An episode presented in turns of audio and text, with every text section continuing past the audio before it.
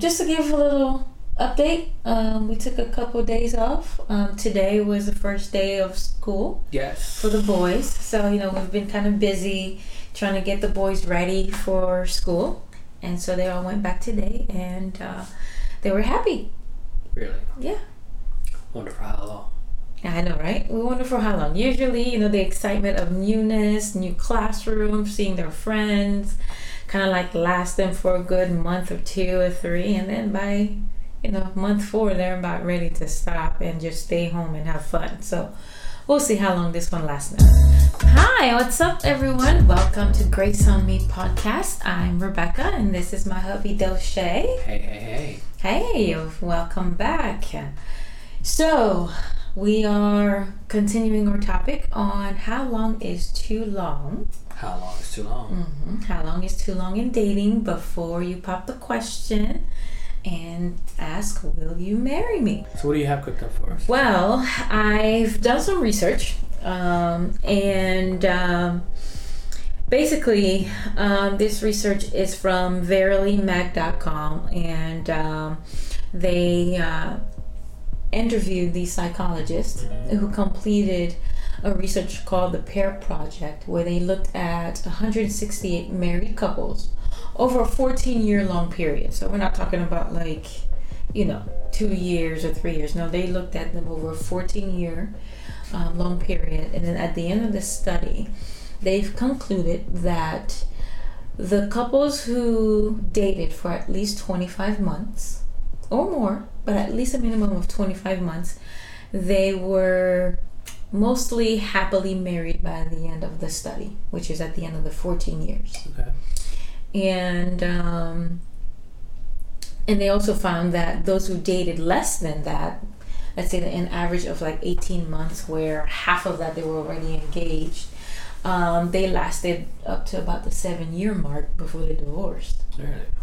Interesting. Yeah so um, basically reading the article and there's a, a lot more they talked about it and we'll go a little bit more about what those um, aspects are. Basically they were saying that the longer you wait to find out who you are personally as a person and have more insight of yourself the better it is. Because in the length of you dating each other you get to see each other in different lights now we Mhm. know at the beginning of a relationship we always put our best foot forward hmm so for the first six months of our relationship, the person you're actually dating typically is not the real person Okay. um, because we always want to look our best. And so when you give it time and you get to experience each other in different environment, in different conflict, in different challenges, um, you get to learn a little bit about the nuances of each other. You know, in one of our podcasts, we talked about, you know, you gave uh, advice to the men about how if you see that there's some things in this woman that you're dating that you are willing and you have the grace to handle it and uh, to deal with it, then most likely that's the person that you need to marry. And so they were saying that throughout the dating time, this is when you are discovering yourself, you're discovering the other person, all the nuances about each other, what you're willing to deal with, what you're not willing to deal with, um, learning a little bit introspectively of who you are in the aspect of the relationship, and also looking forward to what the goals are. Um, asking the hard questions that at the beginning you typically don't ask. That's interesting. However, I don't think that's the case nowadays. So, saying that as long as you date for 24 months, those marriages lasted up to 14 years. But then that's still out of the rate of half of marriages today get divorced, anyways. Mm-hmm. They're just finding that of those who do get divorced or who's wait, how are they starting to start? Because because what about those who have half of marriages fall apart? Anyway, so how? Well, at the end of it, the conclusion is does time really matter? That's what they said. Mm-hmm. Yeah.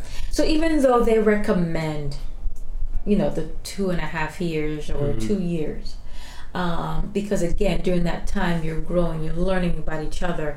At the end of it, you know, like you said, there are those that they meet each other instantly, And, and then they fall in love, and they get married. and then they get married, and they remain married. So You know. back to the two years to really get because I really believe that fundamentally. I remember my brother met his um, his wife,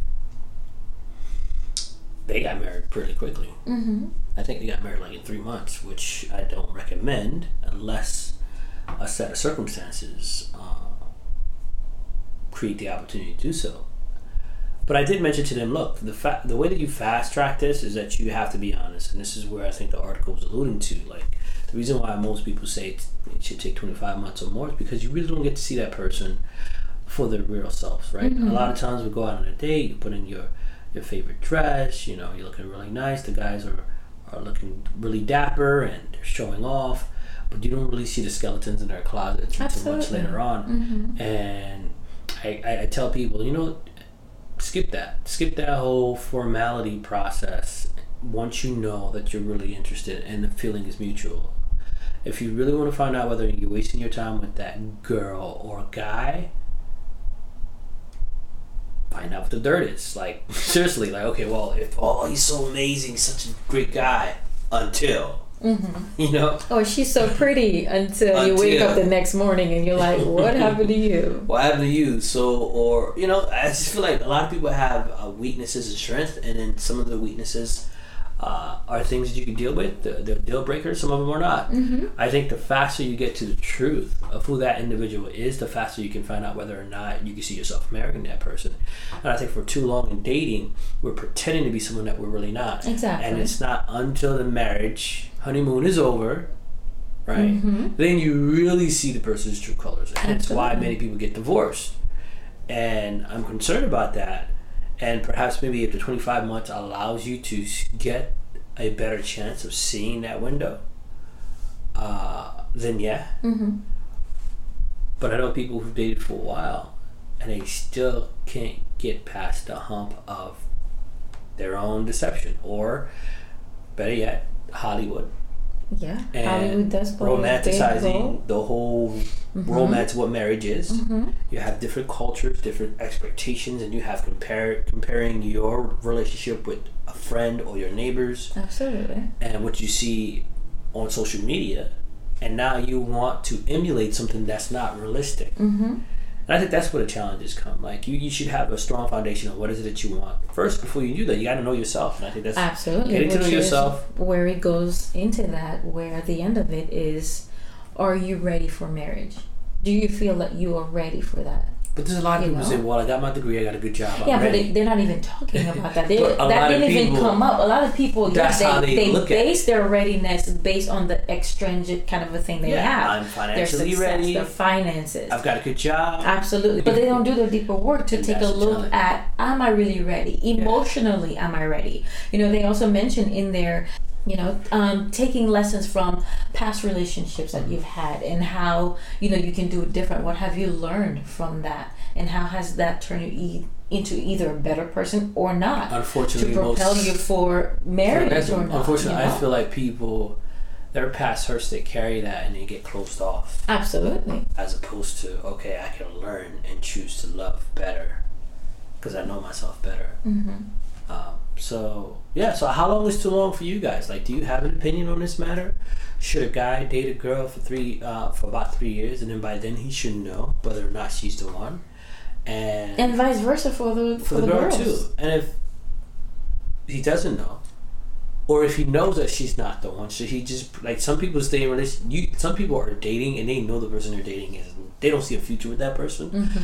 but they don't want to be alone Exactly. or they enjoy the fun, but I can never they can never see themselves being married to that individual, but they stay in it rather than be alone. Are they wrong for doing that? And then what about those folks who don't want to be married at all? They just want to live a life of random Dating. love experiences.